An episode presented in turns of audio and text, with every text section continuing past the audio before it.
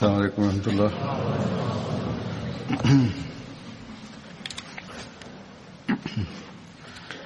أشهد أن لا إله إلا الله وحده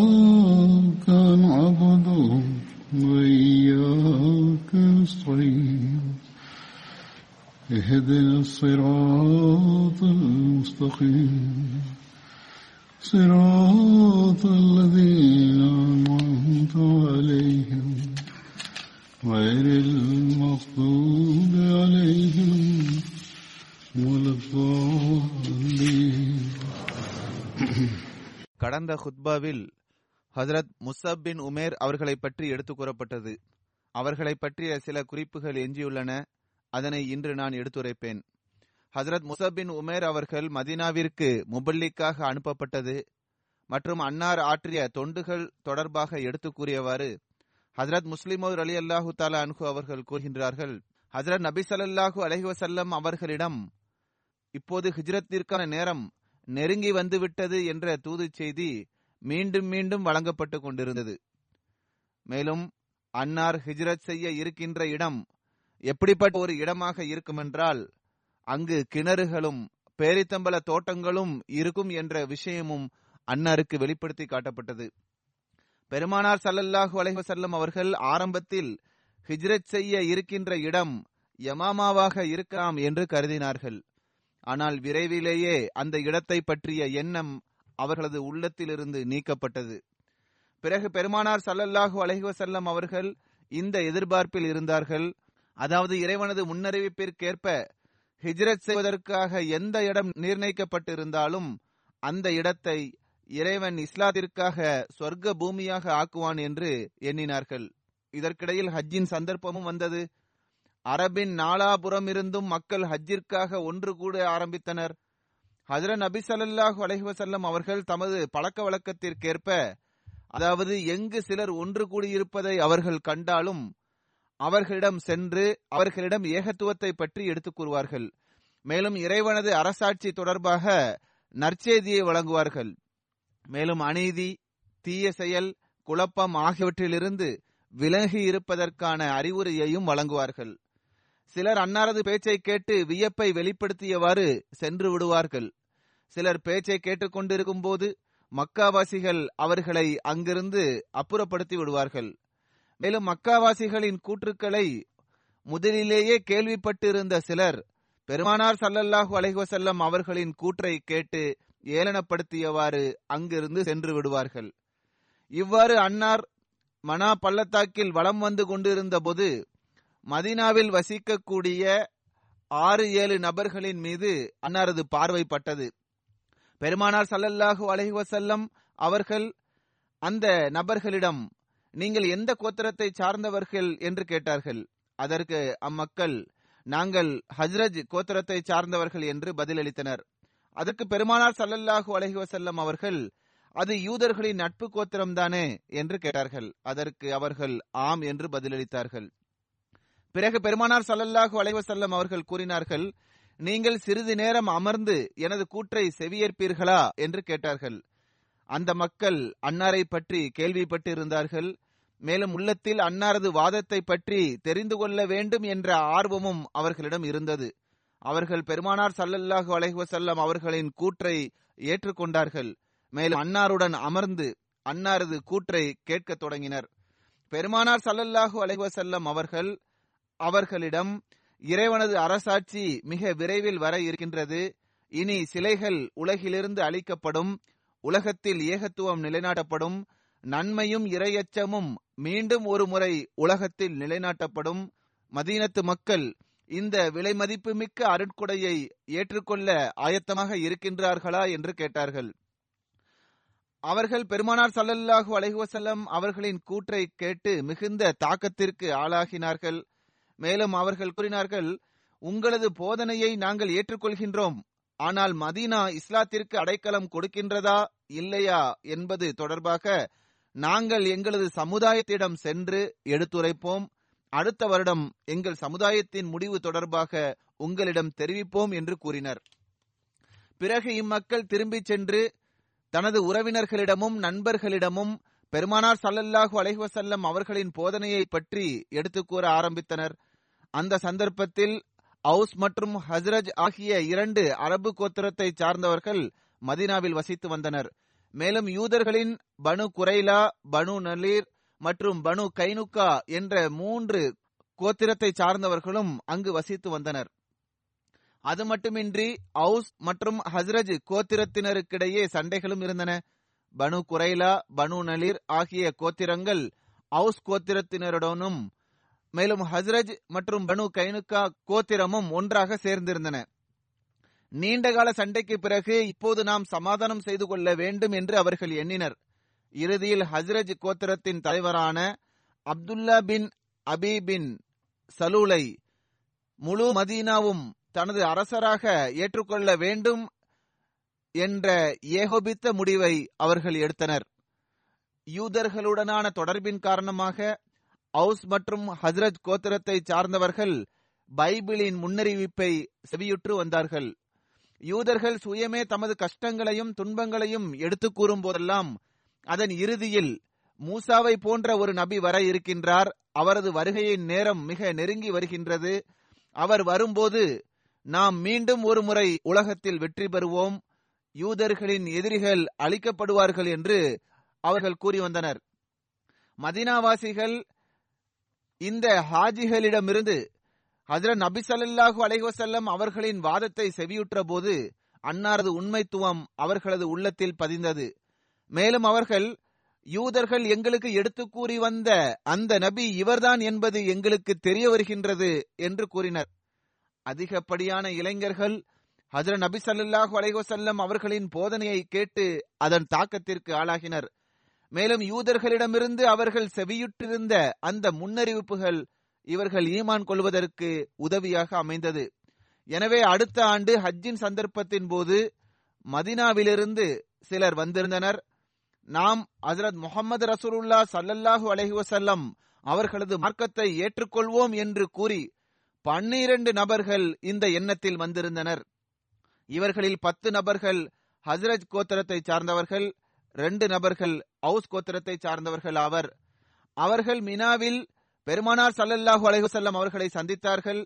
மேலும் அவர்கள் பெருமானார் சல்லல்லாஹு அலைஹி அவர்களின் கரங்களில் இந்த உறுதிமொழியை எடுத்துக்கொண்டார்கள் அதாவது இறைவனை தவிர வேறு யாரையும் நாங்கள் வணங்க மாட்டோம் திருட மாட்டோம் வெட்கக்கேடான செயல்களை செய்ய மாட்டோம் எங்களது பெண் குழந்தைகளை கொலை செய்ய மாட்டோம் ஒருவர் மற்றவர் மீது பொய்யான குற்றச்சாட்டை சுமத்த மாட்டோம் மேலும் நபியின் மற்ற போதனைகளில் கட்டுப்படாமல் இருக்க மாட்டோம்.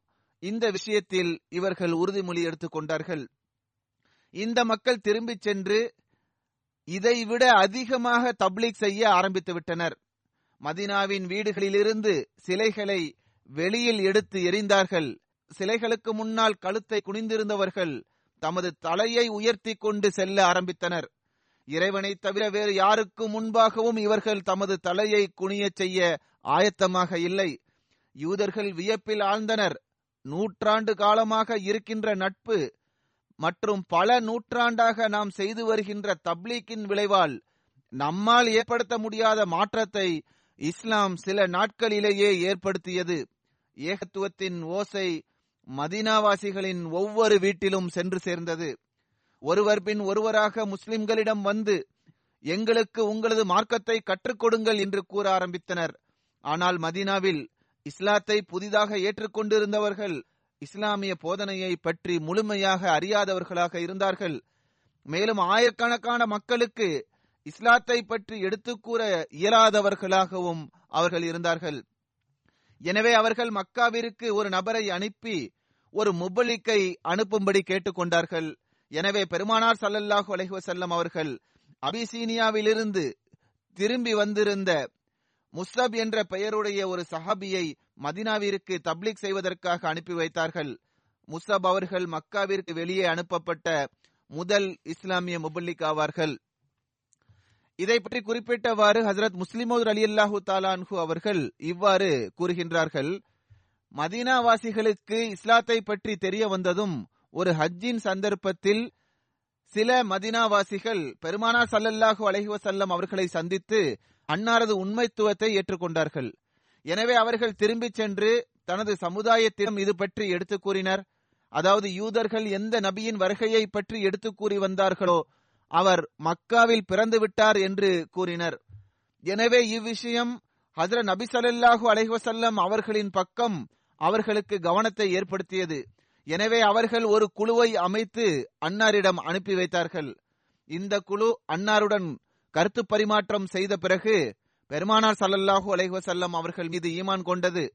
மேலும் பெருமானார் சல்லல்லாஹு அலைஹசல்லம் அவர்களிடம் பையத் செய்தனர். ஏனென்றால் அப்போது மக்காவில் பெருமானார் சல்லல்லாஹு அலைஹசல்லம் அவர்களுக்கு கடுமையான எதிர்ப்பு இருந்தது. மேலும் இந்த சந்திப்பும் மக்காவாசிகளுக்கு தெரியாமல் ஒரு பள்ளத்தாக்கிற்கு கீழே நடந்தது. மேலும் அங்குதான் பையத்தும் நடந்தது. எனவேதான் இதனை பையத்தே அக்பா என்று கூறுகின்றனர். ஹஜரத் நபிகள் நாயகம் சல்லல்லாஹு அலைஹி வஸல்லம் அவர்கள் மதினாவாசிகளின் நம்பிக்கையாளர்களிடம் அமைப்பை ஏற்படுத்துவதற்காக ஒரு மேலதிகாரியை நியமித்தார்கள். மேலும் இஸ்லாத்தை பரப்புவதற்காகவும் கவனமூட்டினார்கள். மேலும் இவர்களுக்கு உதவி செய்வதற்காக மேலும் அங்குள்ள முஸ்லிம்களுக்கு மார்க்கத்தை கற்றுக் கொடுப்பதற்காக ஒரு இளைய சஹாபி ஹசரத் முஸ்தப் பின் உமேர் அவர்களை மதீனாவிற்கு அனுப்பி வைத்தார்கள். இவர்கள் இங்கிருந்து வெளியேறிய போது ஹசரத் நபி ஸல்லல்லாஹு அவர்களிடம் நீங்கள் மக்காவை விட்டு வெளியேற வேண்டியது வந்தால் பிறகு மதீனாவிற்கு வருகை தாருங்கள் என்றும் அழைப்பு கொடுத்து விட்டு சென்றார்கள். இவர்கள் மதினா சென்றடைந்த சிறிது காலத்திலேயே மதினாவில் இஸ்லாம் பரவியது. பிறகு பெருமானார் சல்லா அலை செல்லம் அவர்கள் மேலும் சில சஹாபாக்களை மதீனாவிற்கு அனுப்பி வைத்தார்கள். அவர்களில் ஹசரத் உமர் அலி அல்லாஹு தாலான்ஹு அவர்களும் இருந்தார்கள். இதற்கு பிறகு ஹிஜ்ரத் செய்வதற்கான கட்டளை வந்த பிறகு ஹசரத் நபிகள் நாயகம் சல்லல்லாஹு அலைஹி செல்லம் அவர்களும் ஹிஜ்ரத் செய்து மதினா சென்றார்கள். அவர்கள் அங்கு சென்ற சிறிது காலத்திலேயே இணை வைப்பவர்களாக திகழ்ந்த மதினாவாசிகள் முஸ்லிம்களாயினர்.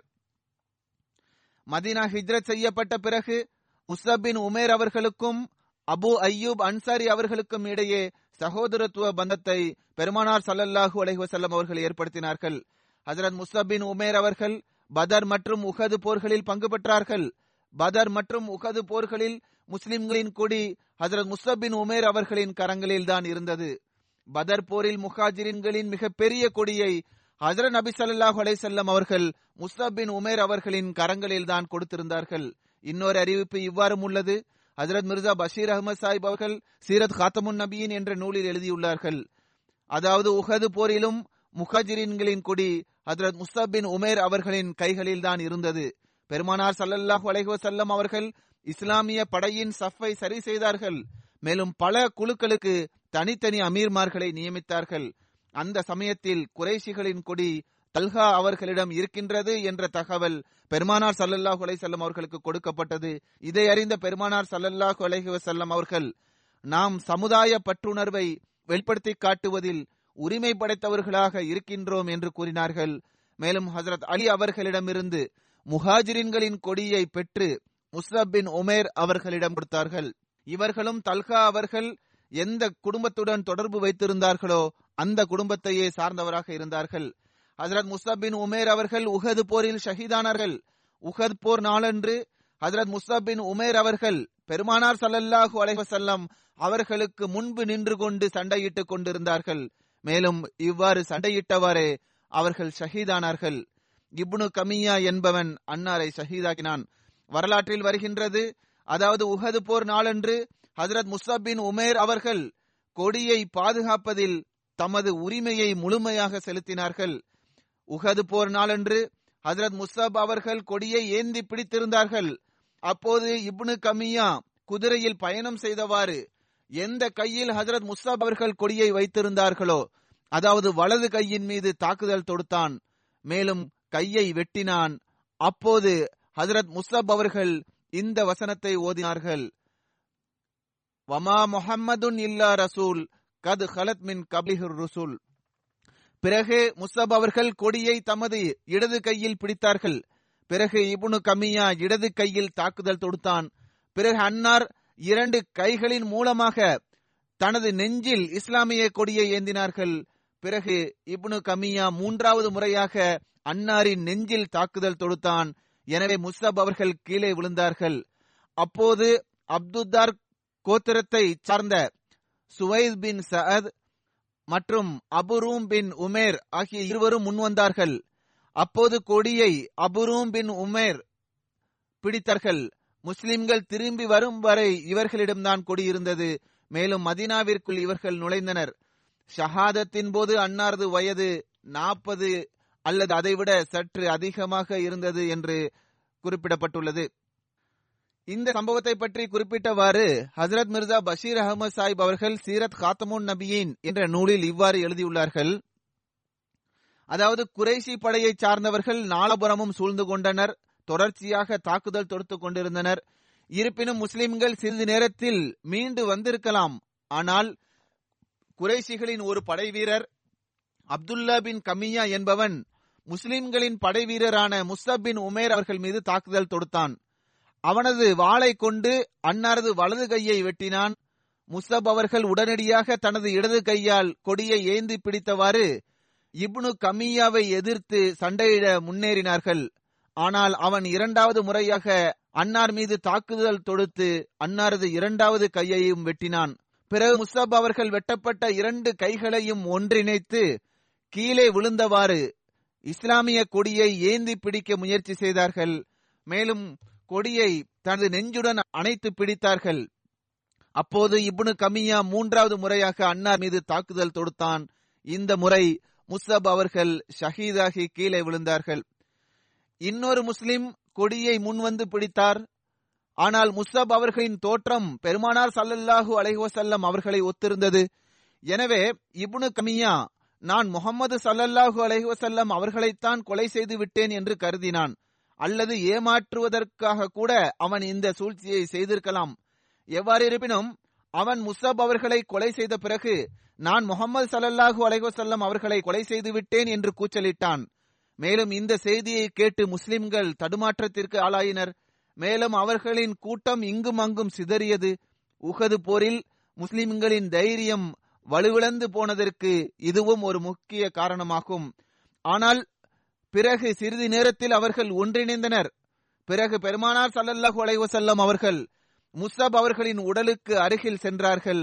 அவர்களுக்கு அருகில் சென்று நின்றவாறு பெருமானார் சல்லல்லாஹு அலைவசல்லம் அவர்கள் இந்த வசனத்தை ஓதினார்கள்.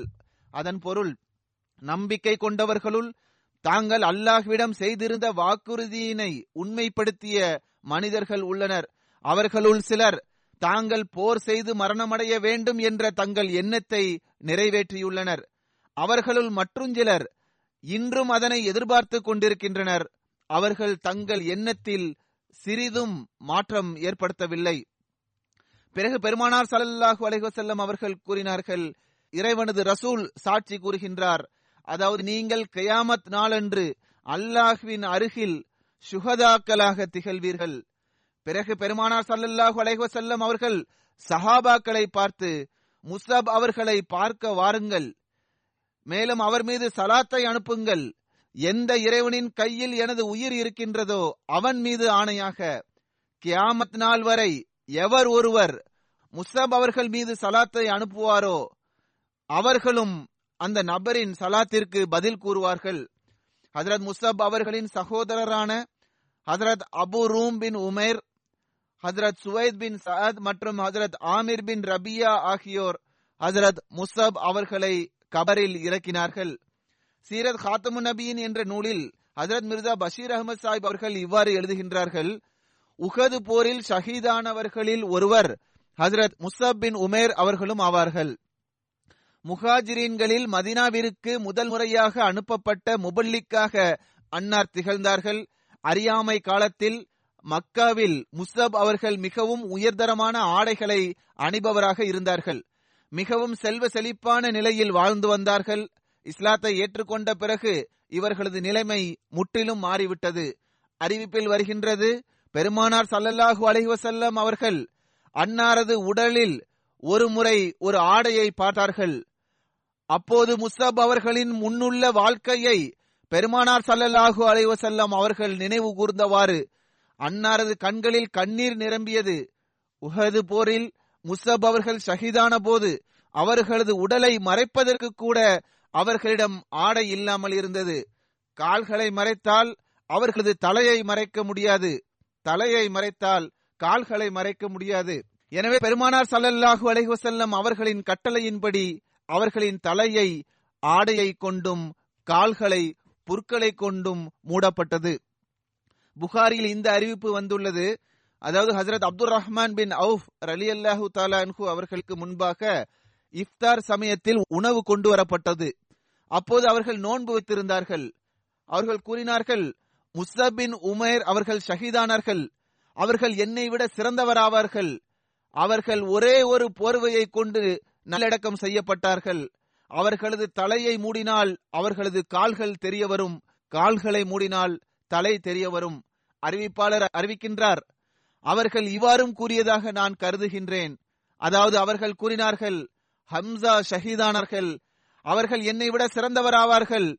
பிறகு அவர்கள் கூறினார்கள் நமக்கு இவ்வுலகில் எவையெல்லாம் வழங்கப்பட்டுள்ளதோ அதை கண்டு நமது நன்மைகளின் பிரதிபலன் விரைவாகவே நமக்கு கிடைத்து விட்டதோ என்று நான் அஞ்சுகின்றேன்.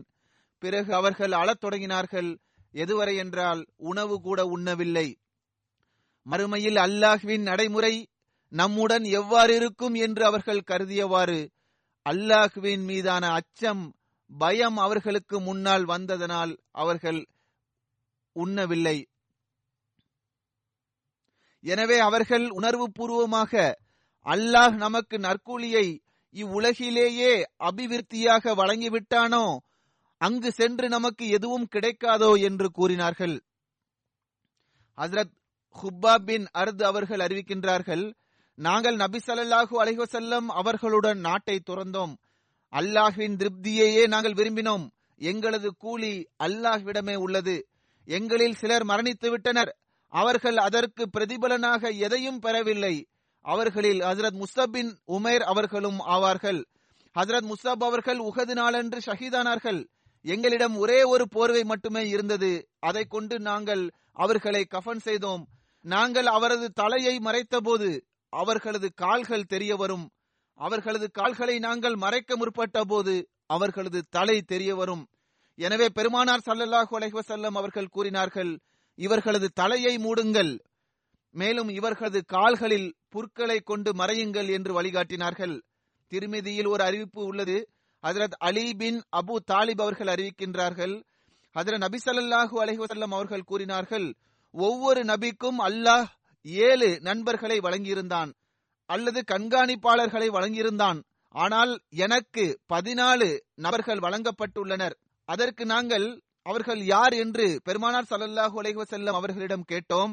அதற்கு பெருமானார் சல்லல்லாஹு அலைஹி வஸல்லம் அவர்கள் எனது இரண்டு பேரக்குந்தைகள் Jafar Hamza Abubakar Umar Musab bin Umair Bilal Salman Miqdad Abuzar Ammar மற்றும் அப்துல்லா பின் மசூத் ஆகியோர் ஆவர் என்று பதிலளித்தார்கள். ஹசரத் ஆமிர் பின் ரபியா அவர்கள் அறிவிக்கின்றார்கள் அவர்களது தந்தை இவ்வாறு கூறி வந்தார்கள் அதாவது ஹசரத் முஸ்தப் பின் உமேர் அவர்கள் ஈமான் கொண்ட நாளிலிருந்து உகது போரில் ஷஹீதான அந்த நாள் வரை அவர்கள் எனது நண்பராக இருந்தார்கள். அபிசீனியாவிற்கு செய்யப்பட்ட இரண்டு ஹிஜ்ரத்திலும் அவர்கள் என்னுடன் பங்கு பெற்றார்கள். முஹாஜிரின்களில் அவர் எனது நண்பராவார். நான் இவரை போன்ற ஒரு நபரை கண்டதில்லை. பெருமானார் சல்லா அலிசல்லாம் அவர்கள் உகது போருக்கு பிறகு திரும்பி வந்தபோது ஹசரத் முசப் அவர்களின் மனைவி ஹசரத் ஹம்னா பின் ஜஹஷ் அவர்கள் அன்னாரை சந்தித்தார்கள். அவர்களது சகோதரரான அப்துல்லா பின் ஜஹஷ் அவர்களின் ஷஹாதத் பற்றி மக்கள் அவர்களிடம் கூறினார்கள். அதற்கு ஹம்னா பின் ஜஹஷ் அவர்கள் இன்னால் இல்லாஹிபா இன்னா இலஹி ராஜியூன் என்று கூறியவாறு அவர்களின் பாவ மன்னிப்பிற்காக துவா செய்தார்கள். பிறகு அவர்களது கணவரான ஹசரத் முஸ்தப் பின் உமேர் அவர்களின் ஷஹாதத் பற்றி மக்கள் எடுத்து கூறிய போது ஹம்னா அவர்கள் அழுதார்கள் மேலும் நிம்மதி இழந்தார்கள். இதை கண்ட பெருமானார் சல்லல்லாஹு அலைஹுசல்லம் அவர்கள் கூறினார்கள் பெண்களிடம் அவர்களது கணவருக்கு ஒரு குறிப்பான அந்தஸ்தும் தகுதியும் இருக்கின்றது என்று கூறினார்கள். இன்னொரு அறிவிப்பில் இவ்வாறு வருகிறது ஹசரத் ஹம்னா பின் ஜாஷ் அவர்கள் தொடர்பாக வருகிறது. அதாவது இவர்களிடம் அவர்களது சகோதரர் ஷஹீதானது பற்றி கூறப்பட்ட போது அவர்கள் கூறினார்கள் அல்லாஹ் அவர் மீது கருணை காட்டுவானாக. மேலும் கூறினார்கள் இன்னால் இல்லாஹிவா இன்னா இலகி ராஜிவுன் பிறகு மக்கள் உமது கணவரும் ஷஹீதாக்கப்பட்டு விட்டார் என்று கூறியதும் அவர்கள் இது வருத்தத்திற்குரிய விஷயமாகும் என்று கூறினார்கள். இதை செவியுற்ற பெருமானார் சல்லல்லாஹு அலைஹி செல்லம் அவர்கள் பெண்களுக்கு அவர்களது கணவருடன் எத்தகைய தொடர்பு இருக்கின்றதென்றால் அது போன்று வேறு எவருடனும் இருப்பதில்லை என்று கூறினார்கள். இந்த சம்பவத்தை பற்றி குறிப்பிட்டவாறு ஒரு ஹுத்பாவில் தனக்கே உரிய பாணியில் ஹசரத் நான்காவது ஹலிஃபத்துல் மசீர் அஹமஹுல்லாஹு தாலா அவர்கள் குறிப்பிட்டுள்ளார்கள். அதில் ஹசரத் முஸ்தபின் உமேர் அவர்களின் ஷஹாதத் தொடர்பான சம்பவம் பற்றியும் அந்த சந்தர்ப்பத்தில் அவர்களது மனைவியின் உணர்வுகளையும் அன்னார் எடுத்து கூறியிருக்கின்றார்கள். அவர்கள் கூறுகின்றார்கள் சஹாபாக்களில் எவர்களது உறவினர்களில் ஒருவரை விட அதிகமானோர் ஷஹீதாக்கப்பட்டுள்ளார்களோ அவர்களை பற்றி மெதுமெதுவாகத்தான் எடுத்து கூறப்படும். ஏனென்றால் இதனால் ஏற்படக்கூடிய கவலை உள்ளத்தில் மிக பெரும் தாக்கத்தை ஏற்படுத்தக்கூடாது என்பதற்காக இவ்வாறு அவர்கள் செய்து வந்தனர்.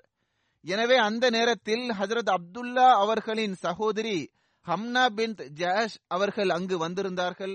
பெருமானார் சல்லல்லாஹு அலைஹி வஸல்லம் அவர்கள் கூறினார்கள் ஹம்னாவே நீர் பொறுமையை மேற்கொள்வீராக. மேலும் இறைவனிடம் நற்கூலிக்கான நம்பிக்கையை வைப்பாயாக என்று கூறினார்கள். எனவே அவர்கள் யாரசூல் அல்லாஹ் சல்லல்லாஹு அலைஹுவசல்லம் யாருடைய நற்கூலிக்காக? என்று கேட்டார்கள். அதற்கு பெருமானார் சல்லல்லாஹு அலைசல்லம் அவர்கள் உங்களது மாமாவான ஹம்சா அவர்களுக்காக என்று கூறினார்கள். இதை கேட்ட ஹம்னா அவர்கள் இன்னால் இல்லாஹி இன்னா இலஹி ராஜிஊன். கஃபரஹு வ ரஹிமஹு ஹனியன் லஹு ஷஹாதா என்று கூறினார்கள்.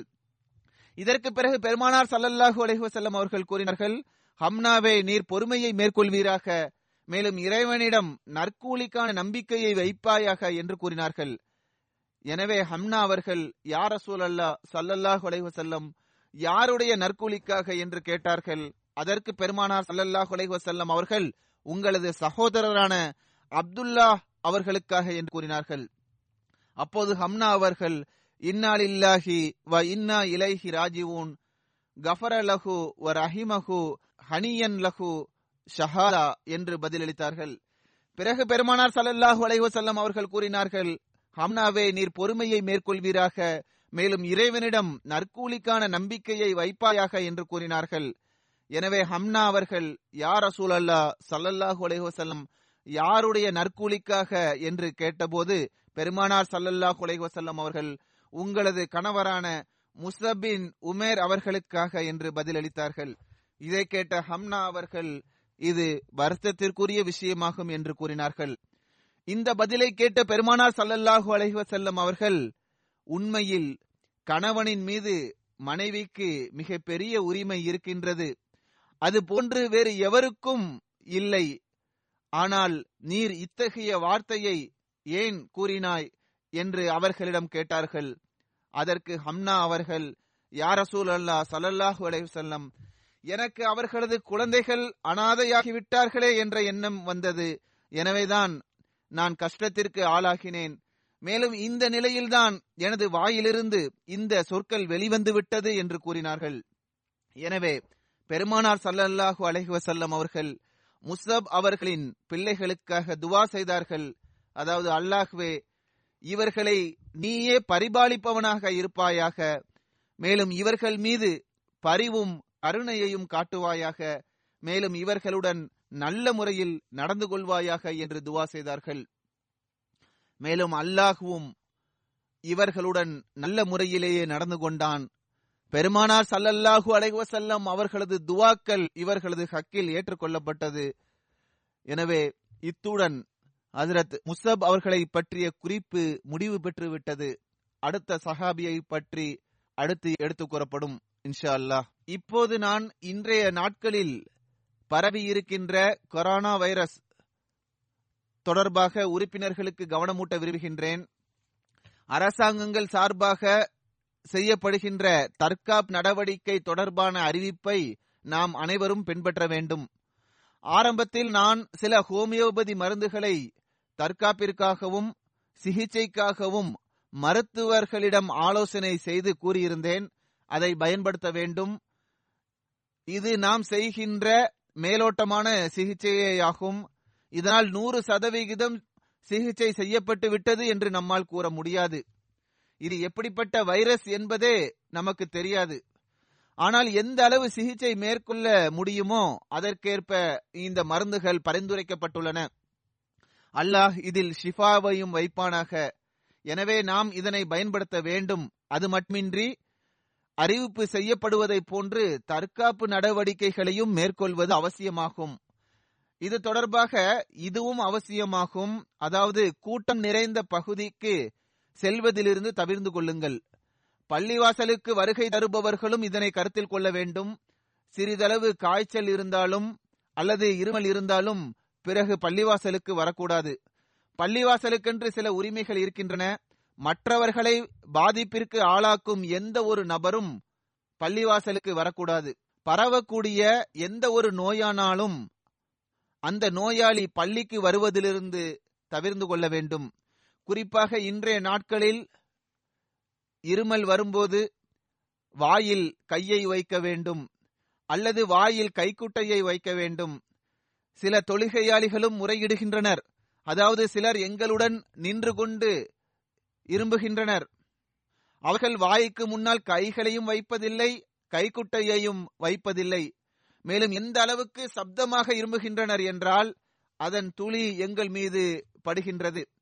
எனவே அருகில் தொழுகின்ற தொழுகையாளின் மீதும் உரிமை இருக்கின்றது. எனவே ஒவ்வொருவரும் இதனை கருத்தில் கொள்ள வேண்டும். நான் கூறியது போன்று இன்றைய நாட்களில் குறிப்பாக இதை பேணி நடக்க வேண்டும். இன்றைய நாட்களில் மருத்துவர்கள் கூறக்கூடிய தற்காப்பு நடவடிக்கை என்னவென்றால் கைகளையும் முகத்தையும் தூய்மையாக வைத்திருங்கள். கை அசுத்தமாக இருக்குமென்றால் பிறகு முகத்தில் கையை வைக்காதீர்கள். பிறகு கைகளில் செனிடைசரை பயன்படுத்துங்கள் என்று மருத்துவர்கள் கூறுகின்றனர். ஆனால் முஸ்லிம்கள் ஐந்து நேரம் தொழுபவர்களாக இருப்பார்களேயானால் மேலும் அவர்கள் ஐந்து நேரம் ஒழுவும் செய்வார்களேயானால் தண்ணீரின் மூலமாக மூக்கை சுத்தப்படுத்துவார்களேயானால் மேலும் சரியான முறையில் ஒழு செய்யப்படுமேயானால் இந்த தூய்மை மிகவும் உயர்தரமான ஒன்றாகும். இது செனிடைசரின் குறையை பூர்த்தி செய்கின்றது. இன்றைய நாட்களில் மார்க்கெட்டிலிருந்து செனிடைசர் காணாமல் போய்விட்டது என்றே கேள்விப்படுகின்றேன். மக்கள் அனைவரும் அதை வாங்கிவிட்டனர். கடைகளின் செல்ஃப் காலியாக உள்ளது. எவ்வாறிருப்பினும் ஒழு சரியான முறையில் செய்யப்பட்டால் பிறகு அதுவே வெளிப்படையான தூய்மையாகவும் இருக்கும். மேலும் எவர் ஒழு செய்வாரோ மேலும் தொலவும் செய்வாரோ பிறகு அது ஒரு ஆன்மீக தூய்மைக்கான வழியாக அமைந்துவிடும். பிறகு இன்றைய நாட்களில் குறிப்பாக துவாவின் பக்கம் கவனம் செலுத்த வேண்டியது அவசியமாகும். எனவே இதன் பக்கம் கவனம் செலுத்தப்பட வேண்டும். பள்ளிவாசலின் உரிமைகள் தொடர்பாக நான் எடுத்து கூறியிருந்தேன். இதனையும் கூறிவிடுகின்றேன் அதாவது குறிப்பாக குளிர்காலத்திலும் பொதுவாகவும் பள்ளிவாசலுக்கு வரக்கூடியவர்கள் அணிந்து வருகின்ற சாக்ஸை தினமும் மாற்ற வேண்டும். மேலும் அதனை துவைக்க வேண்டும். சாக்ஸ் காரணமாக கால்களின் வழியாக துர்நாற்றம் ஏற்படுகின்றது. பிறகு அது அருகில் நின்று தொழுகின்றவர்களுக்கும் கஷ்டத்தை தரக்கூடியதாக அமைந்து விடுகின்றது வரிசையில் பின்னால் நின்று சஜிதா செய்யக்கூடியவர்களுக்கும் அது கஷ்டத்தை தரக்கூடியதாக அமைந்து விடுகின்றது இது தொடர்பாக நாம் பேணி நடக்க வேண்டும். ஹசரத் நபிசல்லா அலிசல்லம் அவர்களின் கட்டளை என்னவென்றால் அன்னார் கூறுகின்றார்கள் துர்நற்றத்தை ஏற்படுத்தக்கூடிய வெங்காயம் போன்றவற்றை சாப்பிட்டு விட்டு பள்ளிவாசலுக்கு வரக்கூடாது. சில நேரங்களில் ஏப்பம் போன்றவை வருகின்றது அல்லது எத்தகைய துர்நாற்றம் வாயிலிருந்து வருகின்றது என்றால் அதனால் மற்ற தொழுகையாளிகளின் உடல் நலத்திலும் பாதிப்பை ஏற்படுத்துகின்றது.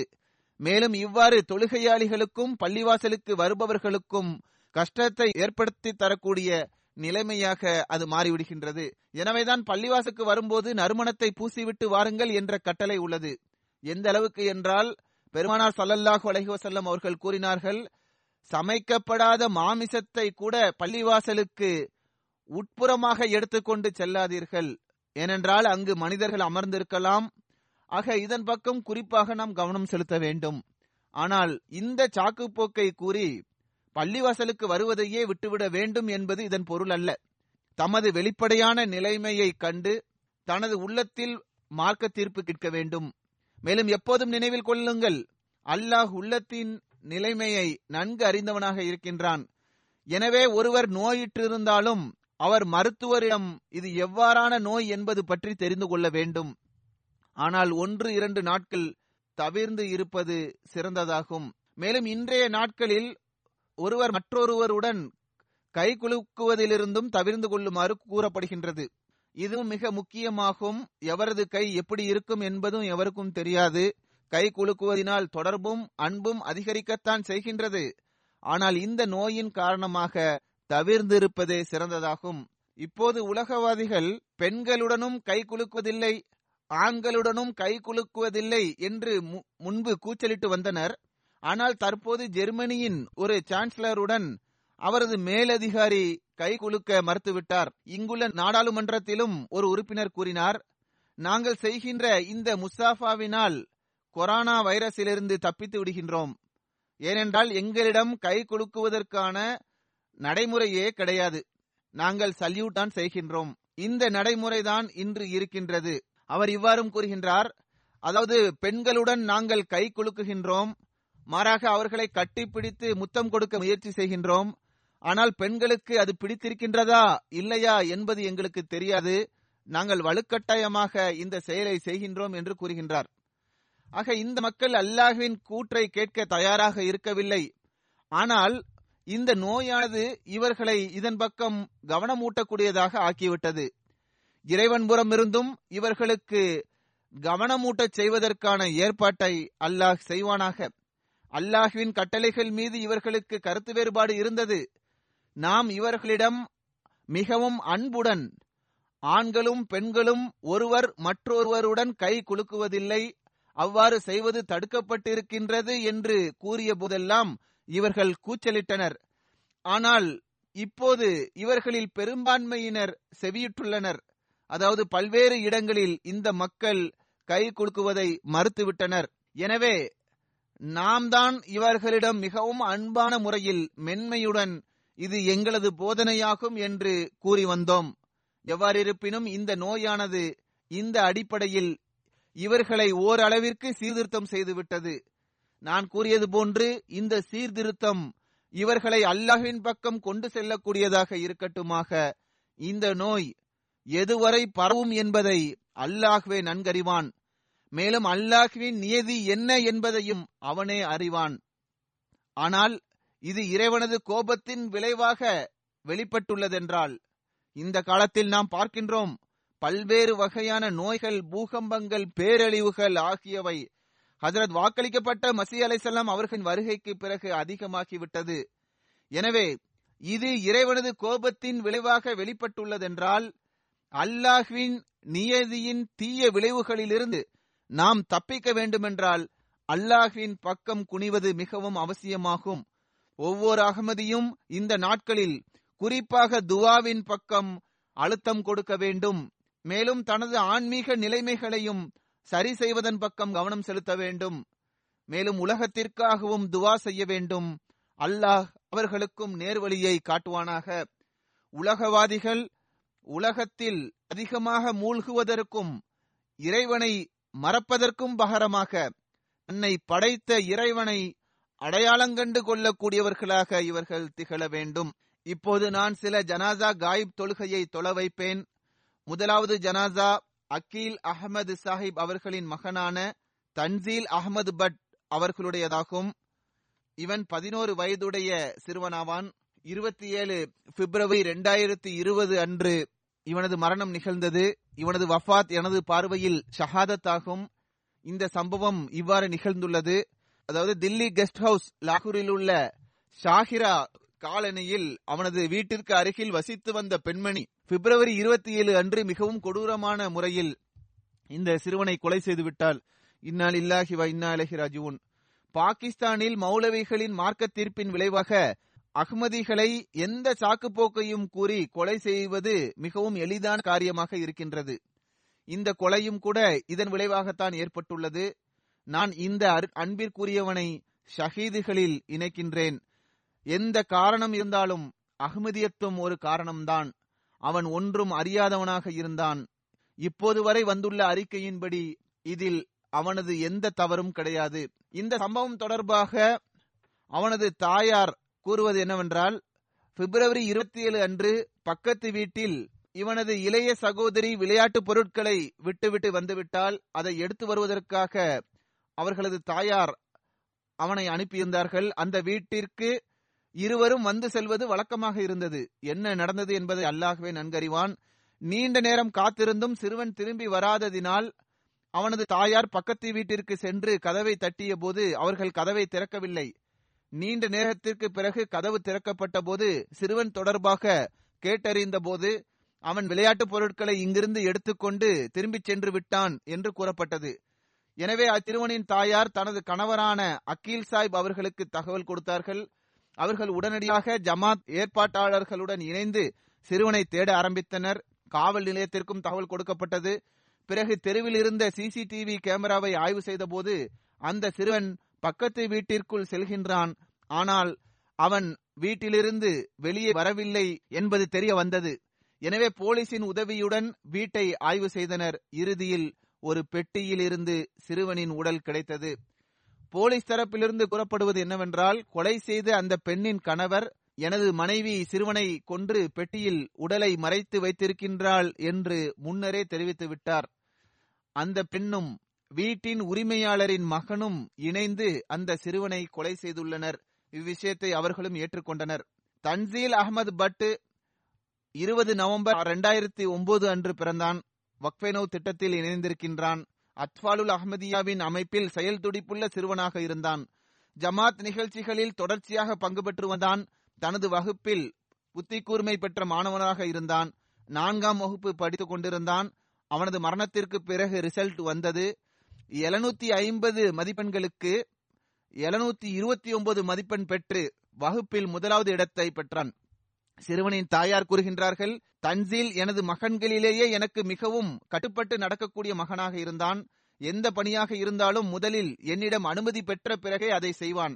அக்கம் பக்கத்தில் உள்ளவர்களும் பொறுப்பாளர்களும் அவனிடம் எந்த பணியை செய்யும்படி கூறினாலும் உடனடியாக அந்த பணியை செய்வான். ஒருபோதும் மறுக்க மாட்டான். கொலை செய்த பக்கத்து வீட்டுக்காரர்களும் கூட சில சமயங்களில் அவனிடம் பணி வாங்கியுள்ளனர். அந்த பெண்ணிற்கும் இவன் கட்டுப்பட்டு நடந்து வந்தான்.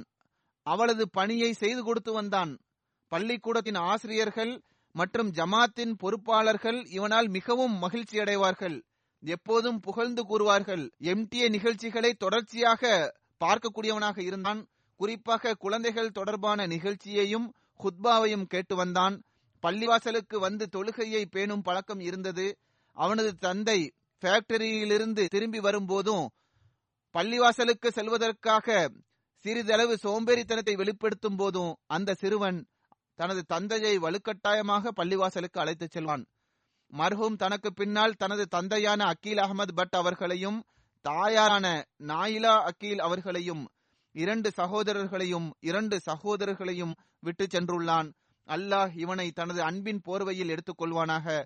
மேலும் கொலை செய்தவர்களுக்கு அவர்களின் முடிவை வழங்குவானாக. மேலும் பெற்றோர்களுக்கு பொறுமையையும் நிம்மதியையும் வழங்குவானாக. இரண்டாவது ஜனாசா டாக்டர் முகமது அப்துல்லா சாஹிப் அவர்களின் மகனான ராவல்பிண்டி மாவட்டத்தின் முன்னாள் அமீர் பஷீர் அகமது சாஹிப் அவர்களுடையதாகும். பதினாறு பிப்ரவரி அன்று தனது எண்பத்தி ஏழாவது வயதில் ராவல்பிண்டியில் வஃத்தாகிவிட்டார்கள். இன்னால் இல்லாஹி வா இன்னாலேஹி ராஜுவன் மர்ஹூ மூசியாவார்கள் அவர்களது குடும்பத்தில் மனைவி மட்டுமின்றி இரண்டு மகன்களும் மூன்று மகள்களும் இருக்கின்றனர். ஆயிரத்தி தொள்ளாயிரத்தி முப்பத்தி ஒன்னாம் ஆண்டு குஜராத் மாவட்டத்தில் மிகவும் களப்பற்ற ஒரு அகமதி குடும்பத்தில் அன்னார் பிறந்தார்கள். அவர்களது தந்தை டாக்டர் முகமது அப்துல்லா சாஹிப் அவர்கள் பையத் செய்து அகமதியா ஜமாத்தில் இணைந்தார்கள். பசீர் சாஹிப் அவர்கள் ஆரம்ப கல்வியை காதியானில் பயின்றார்கள். ஆயிரத்தி தொள்ளாயிரத்தி நாற்பத்தி ஏழில் மெட்ரிக் தேர்ச்சி பெற்றார்கள். ஐம்பத்தி இரண்டாம் ஆண்டு பாகிஸ்தானில் மிலிட்டரி அகாடமிக்கு சிக்ஸ் லாங் கோர்ஸில் இணைந்தார்கள். ஆயிரத்தி தொள்ளாயிரத்தி எண்பத்தி ரெண்டில் ஓய்வு பெற்றார்கள். ஒரு நீண்ட காலமாக இஸ்லாமாபாத்தில் பாலிசி இன்ஸ்டிடியூட்டில் தலைவராக நாட்டிற்கு தொண்டாற்றும் நர்பாகியத்தை பெற்றார்கள். இவர் அறுபத்தி ஆறு ஆண்டுகள் நாட்டிற்கு இவர்கள் தொண்டாற்றியுள்ளார்கள். ஜமாத்திற்கு அவர்கள் ஆற்றிய தொண்டை பொறுத்தவரை இரண்டாயிரத்தி பன்னெண்டாம் ஆண்டு ராவல்பிண்டி ஜமாத்தின் அமீராக நான் இவர்களை நியமித்தேன். ஒன்பது பிப்ரவரி இரண்டாயிரத்தி இருபது வரை ராவல்பிண்டி ஜமாத்தின் அமீராகவும் மாவட்ட அமீராகவும் தொண்டாற்றும் நர்பாக்கியம் கிடைத்தது. ஆயிரத்தி தொள்ளாயிரத்தி எழுபத்தி ஏழில் ராவல்பிண்டிக்கு இவர்களது பணிமாற்றம் நடைபெற்றது. பதினாறு ஆண்டுகள் வரை நாய்ப் அமீராகவும் செக்ரட்டரி தாலிமாகவும் ராவல்பிண்டி ஜமாத்திலும் மற்றும் மாவட்டத்திலும் தொண்டற்றும் நர்பாகியத்தை பெற்றார்கள். ஃபஸ்லே உமர் பவுண்டேஷனின் டைரக்டராகவும் மஜ்லிசே ஷூராவின் பல்வேறு கமிட்டிகளுக்கு உறுப்பினராகவும் இருந்தார்கள். மர்ஹூம் களப்பற்ற நபராவார்.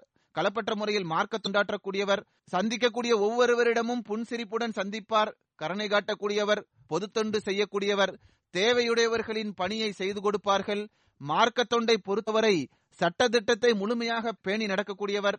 தாமும் தொண்டாற்றுவது மட்டுமல்லாமல் தனது பணியாளர்களையும் நண்பர்களையும் தொண்டாற்றுமாறு கவனமூட்டுவார்கள். மார்க்க பணிகளில் சோம்பேறித்தனத்தை ஒருபோதும் பொறுத்துக் கொள்ள மாட்டார்கள். தமது செயற்குழுவின் உறுப்பினர்களுக்கு அவர்களின் பணியை அவர்களிடம் ஒப்படைக்கும் போது அவர்களை ஃபாலோவும் செய்வார்கள். அதிகமாக துவா செய்யும் பழக்கம் கொண்டவர் இறை வணக்கம் செய்யக்கூடியவர் மேலும் ஹிலாபத்துடன் அன்பு செலுத்தக்கூடிய களப்பற்ற நபராவார். இறுதி வயது வரை அன்னாரது நினைவு திறன் நன்றாகவே இருந்தது. ஹதரத் நபி சல்லா அலை செல்லம் அவர்கள் மற்றும் அதற்கு வாக்களிக்கப்பட்ட மசி அலை செல்லம் அவர்களை மிகவும் நேசிக்கக்கூடியவராக அன்னார் இருந்தார்கள். நான் அகமதியாக இருக்கின்றேன் என்பதற்காக எப்போதும் அல்லாஹிற்கு நன்றி செலுத்தி வந்தார்கள். திருக்குரான் நபிமொழி மற்றும் அதற்கு வாக்களிக்கப்பட்ட மசி அலை செல்லம் அவர்களின் நூல்களை எப்போதும் படித்து வருவது அவர்களது நடைமுறையாக இருந்துள்ளது. ஏழைகள் தேவையுடையவர்கள் ஆகியோருக்கு எவருக்கும் தெரியாமல் பொருளாதார உதவிகளை செய்து வந்தார்கள். குறிப்பாக விதவைகளின் தேவைகளை பூர்த்தி செய்வதில் அதிகமாக கவலை கொண்டிருந்தார்கள். மேலும் எப்போதும் அவர்களுக்கு உதவி செய்வதற்காக ஆயத்தமாக இருந்தார்கள். பல நபர்களும் குடும்பமும் இவர்களது நிரந்தர பொருளாதார உதவியின் மூலமாக பயனடைந்து வந்தது. எந்த அளவிற்கு வழங்கக்கூடியவர் என்றால் ஒரு நபர் எழுதியுள்ளார் அதாவது ஒருமுறை அவரது கடை எரிந்து விட்டது இழப்பு ஏற்பட்டபோது யாருக்கும் தெரியாமல் அன்னார் ஒரு பெரும் தொகையை வழங்கியவாறு இதை பற்றி எவரிடமும் எதுவும் கூறக்கூடாது என்று கூறினார்கள். எனவே அந்த நபர் வீட்டிற்கு சென்று பையை திறந்து பார்த்தபோது அதில் இரண்டு லட்சம் ரூபாய் இருந்தது. பிறகு வியாபாரம் சரியான பிறகு அந்த நபர் பணத்தை திருப்பிக் கொடுக்க முயற்சி செய்தபோது நான் திரும்ப பெற வேண்டும் என்ற எண்ணத்தில் பணத்தை கொடுக்கவில்லை என்று கூறினார்கள். ராவல்பிண்டி மாவட்டத்தின் முபல்லிக் தாகிர் மெஹமூத் சாஹிப் அவர்கள் எழுதுகின்றார்கள் அமீர் சாஹிப் அவர்கள் மிகவும் மென்மையான இயல்பை கொண்டவர் கருணை உள்ளம் கொண்டவர் அதிகமாக துவா செய்யும் மனிதராவார். ஜுமா நாளன்று ஐவானே தௌஹீதிற்கு முதலிலேயே வருவார்கள். மிகவும் பணிவுடன் நவாஃபில் தொழுவார்கள். வேகமாக தொழக்கூடியவர்களுக்கு காதியானை சார்ந்த சஹாபாக்கள் மற்றும் சான்றோர்களின் சம்பவங்களை எடுத்துக் கூறுவார்கள். அங்கிருந்துதான் அவர்களுக்கு தர்பியத்தும் கிடைத்தது. மெதுமெதுவாக தொழக்கூடியவர்களிடம் தமது மகிழ்ச்சியை தெரிவிப்பார்கள். துவாக்கள் மற்றும் தஸ்பிகா செய்வதன் பக்கம் கவனம் ஊட்டுவார்கள் தாமும் துவா செய்யக்கூடியவராக இருந்தார்கள். மேலும் மக்களுக்கு தொழுகையின் பக்கம் கவனம் ஊட்டக்கூடியவராகவும் இருந்தார்கள். ஒவ்வொருவரும் இதனை எழுதியுள்ளனர். அதாவது அன்னார் தேவையுடையவர்களுக்கு உதவி செய்யக்கூடியவராக இருந்தார். வாக்களிக்கப்பட்ட மசி அலைசலாம் அவர்களின் நூல்களை நேசிக்கக்கூடியவராக இருந்தார். அந்த நூல்களில் உள்ளவற்றை மீட்டிங்கிலும் எடுத்துக்கூறி வந்தார்கள். ஃபஸ்லே உமர் பவுண்டேஷனின் டைரக்டராக அன்னார் இருந்தார்கள். அவர்களது செக்ரட்டரி நாசிர் ஷம்ஸ் சாஹிப் அவர்கள் எழுதுகின்றார்கள் அன்னார் இரண்டாயிரத்தி பதினொன்னாம் ஆண்டு ஆரம்பத்திலிருந்து இரண்டாயிரத்தி பத்தொன்பதாம் ஆண்டு இறுதி வரை ஃபஸ்லே உமர் பவுண்டேஷனின் டைரக்டராக இருந்தார்கள். உடலில் பலவீனம் இருந்த போதிலும் அனைத்து மீட்டிங்கிலும் தொடர்ந்து அன்னார் கலந்து கொள்வார்கள். அன்னாரது துவா மற்றும் அன்னாரது ஆலோசனைகளிலிருந்து எங்களுக்கு ஒரு பெரும் அளவுக்கு வழிகாட்டல் கிடைக்கும். மர்ஹும் களப்பற்ற இரையச்சமுடைய ஹிலஃபத்தின் மீது உண்மையான பற்றுணர்வு கொண்ட மார்க்கத்திற்கு தொண்டாற்றக்கூடிய நபராக இருந்தார்கள். அவர்களது ஒரு குறிப்பான சிறப்பம்சம் என்னவென்றால் நானும் அதனை கண்டுள்ளேன். அதாவது இறை தொடர்பு மற்றும் மிகவும் உருக்கத்துடனும் பயபக்தியுடனும் தொழுகையை நிறைவேற்றி வந்தார்கள். அல்லாஹ் மர்ஹூமுடன் பாவ மன்னிப்புடனும் கருணையுடனும் நடந்து கொள்வானாக அந்தஸ்தை உயர்த்துவானாக அவர்களது பிள்ளைகளுக்கும் அன்னாரது நன்மைகளை தொடரச் செய்வதற்கான நற்பாகியத்தை வழங்குவானாக. மூன்றாவது ஜனாதா ஃபைசலாபாத்தை சார்ந்த டாக்டர் ஹமீதுதீன் சாஹிப் அவர்களுடையதாகும். இருபத்தி ஒன்பது பிப்ரவரி இரண்டாயிரத்தி இருபது அன்று அன்னார் வஃத்தாகிவிட்டார்கள். இன்னால் இல்லாஹிவா இன்னா இலகி ராஜூன் மர்ஹூமின் குடும்பத்தில் அன்னாரது தந்தையான மதிப்பிற்குரிய முகமது தீன் சாஹிப் மற்றும் மதிப்பிற்குரிய ஃபத்தஹுத்தீன் சாஹிப் மூலமாக அஹமதியத் வந்தது. இவர்கள் இருவரும் ஒன்றாக இணைந்து பையத் செய்தனர். இவர்கள் இருவரும் ஹசரத் இரண்டாவது ஹலிஃபத்துல் மசி அவர்களின் கரங்களில் பையத் செய்தார்கள். மர்ஹூம் காதியானில் பிறந்தார்கள். இவர்களது தாயாரின் சச்சா ஹசரத் மௌலானா முகமது இப்ராஹிம் சாஹிப் காதியானி அவர்கள். ஹசரத் வாக்களிக்கப்பட்ட மசி அலைசலாம் அவர்களின் சஹாபி ஆவார்கள். மிகச்சிறந்த ஆலிம் ஆவார்கள். ஒரு நீண்ட காலம் மதரசா அஹ்மதியா காதியானில் ஆசிரியராக இருந்துள்ளார்கள். இந்தியா பிரிவினைக்கு பிறகு மர்ஹூமின் குடும்பம் ஃபைசலாபாதிற்கு குடிபெயர்ந்தது. டிஸ்பென்சர் தொழிலை அன்னார் செய்து வந்தார்கள். இதன் மூலமாக முழு பகுதியிலும் மனித தொண்டாற்றுவதற்கான நர்பாகியம் அன்னாருக்கு கிடைத்து வந்தது. தேவையுடையவர்களுக்கு இலவசமாக சிகிச்சை வழங்கி வந்தார்கள். எளிமையான நபராவார் இரையச்சமுடையவர் தொழுகையை பேணி நடப்பவர் புனித இடங்களை கண்ணியப்படுத்தக்கூடியவர் ஹிலாபத்தை நேசிக்கக்கூடியவர் மிகவும் பரிவு காட்டக்கூடியவர் அல்லாஹ்வின் மீது முழுமையான நம்பிக்கை வைத்திருப்பவர் நம்பிக்கையான மனிதராவார். எந்த ஒரு விஷயத்திலும் எவருக்கும் மறுப்பு தெரிவித்தது கிடையாது. நன்மையை வேண்டக்கூடிய அனைவருக்கும் உதவி செய்வதற்கு முயற்சி செய்யக்கூடிய நபராக திகழ்ந்தார்கள். ஜமாத்தின் பல்வேறு பொறுப்புகளில் தொண்டாற்றும் நர்பாகியத்தை பெற்றிருக்கின்றார்கள். இவர்களது ஒரு மகன் கரிமுதீன் ஷம்ஸ் சாஹிப் முரபி ஆவார். இன்றைய நாட்களில் தன்சானியாவில் தொண்டாற்றி வருகின்றார். மைதானத்தில் பணி செய்து வருவதால் இவர்களது ஜனாசாவில் கலந்து கொள்ள முடியவில்லை. அன்னாரது மருமகனும் முரப்பி ஆவார். இன்னொரு மருமகன் முஅல்லிம் ஆவார். ஒரு பேரன் ரப்வாவில் உள்ள ஜாமியா அஹமதியாவில் நான்காவது வருடம் படித்துக் கொண்டிருக்கின்றார். இதே போன்று பல பேர குழந்தைகள் வக்ஃபைனவ் என்ற அருளுக்குரிய திட்டத்தில் பங்கு பெற்றுள்ளனர். அல்லாஹ் மர்ஹூமுடன் பாவ மன்னிப்புடனும் கருணையுடனும் நடந்து கொள்வானாக அவர்களது அந்தஸ்தை உயர்த்துவானாக அவர்களது சந்ததிகளிலும் பற்றுணர்வுடன் தமது பையத்தின் உரிமைகளை செலுத்துவதற்கான நர்பாகியத்தை வழங்குவானாக. நான் கூறியது போன்று தொழுகைகளுக்கு பிறகு இவர்களது ஜனாதா காயிப் தொழுகையை தொலை வைப்பேன்.